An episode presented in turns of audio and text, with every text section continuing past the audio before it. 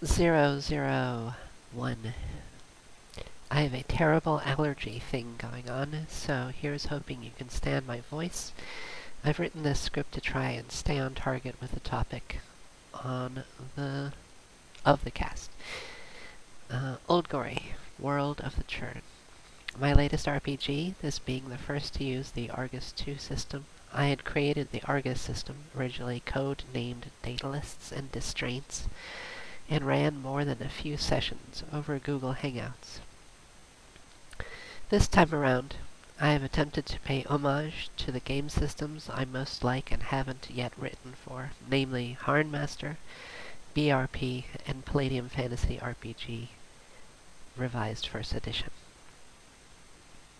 There may be a bit of chivalry and sorcery in Gamma World, as well as a dash of Car Wars, too.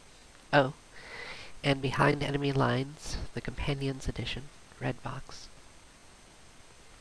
Setting-wise, hmm, this is much trickier.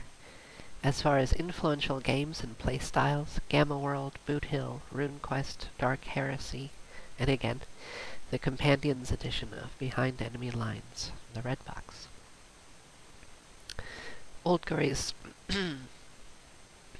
Auldgory's default gameplay is a theme campaign.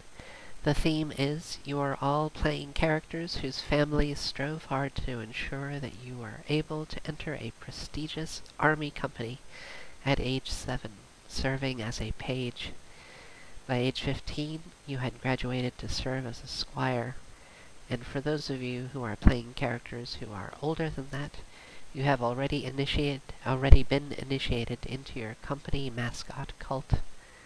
You have different options regarding your combat role, and together we need to determine your company and its focus, your theater of operations and your initial interests, sights to see, foes to fight, terrain to trek, and lodges to league. If you do not allocate blessings towards your combat role, you will default to that of combat rifleman.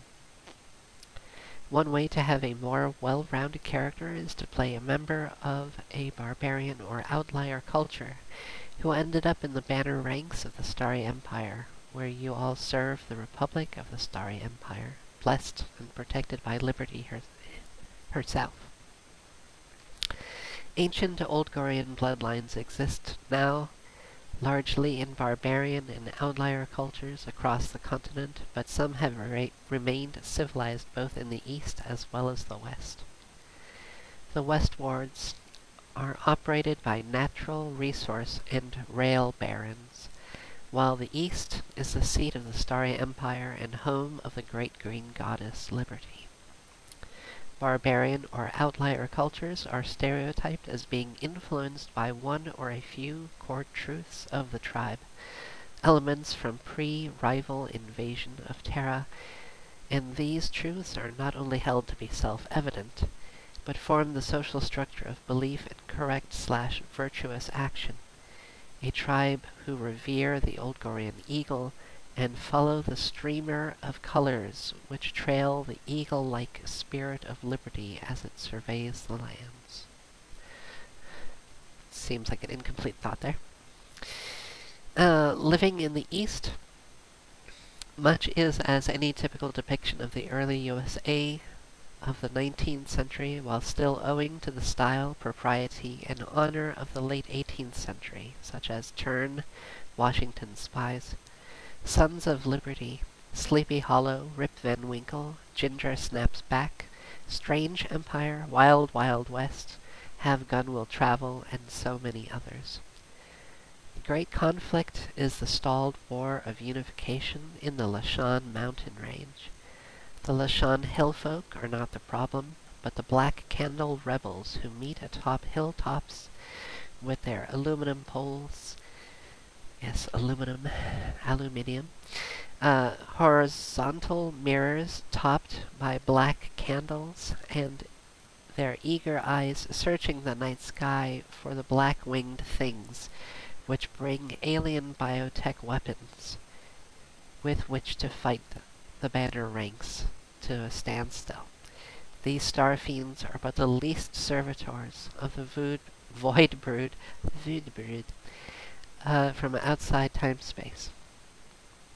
Far more mundane alien cladrade of the rivals, as in arrivals, number among the Moor Wraith, who are semi-corporeal, multi-dimensional magical beings whose aims are almost entirely unknown by even the best informed strategic minds in Hermasona, Ashing. The Sleeth, serpent-bodied from the abdomen down, these beings are seemingly unknowable in their outlook, much less their aims for Old Auldgory and its people. The Xidat, remnants of a manifold ancient people transformed by the burn of the prior world age. My Porphyry World of the Burn product in print and PDF. Now looking for how best to survive this world age.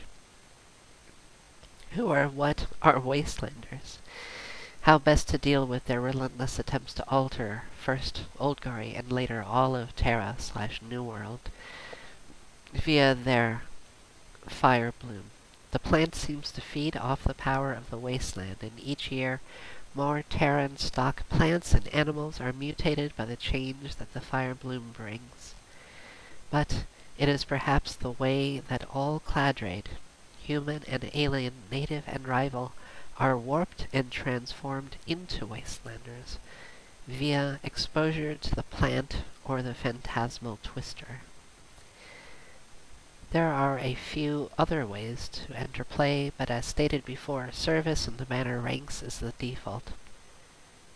Barbarian or outlier guides. Scions of Republic citizens who have, until recently, managed to avoid all official public service.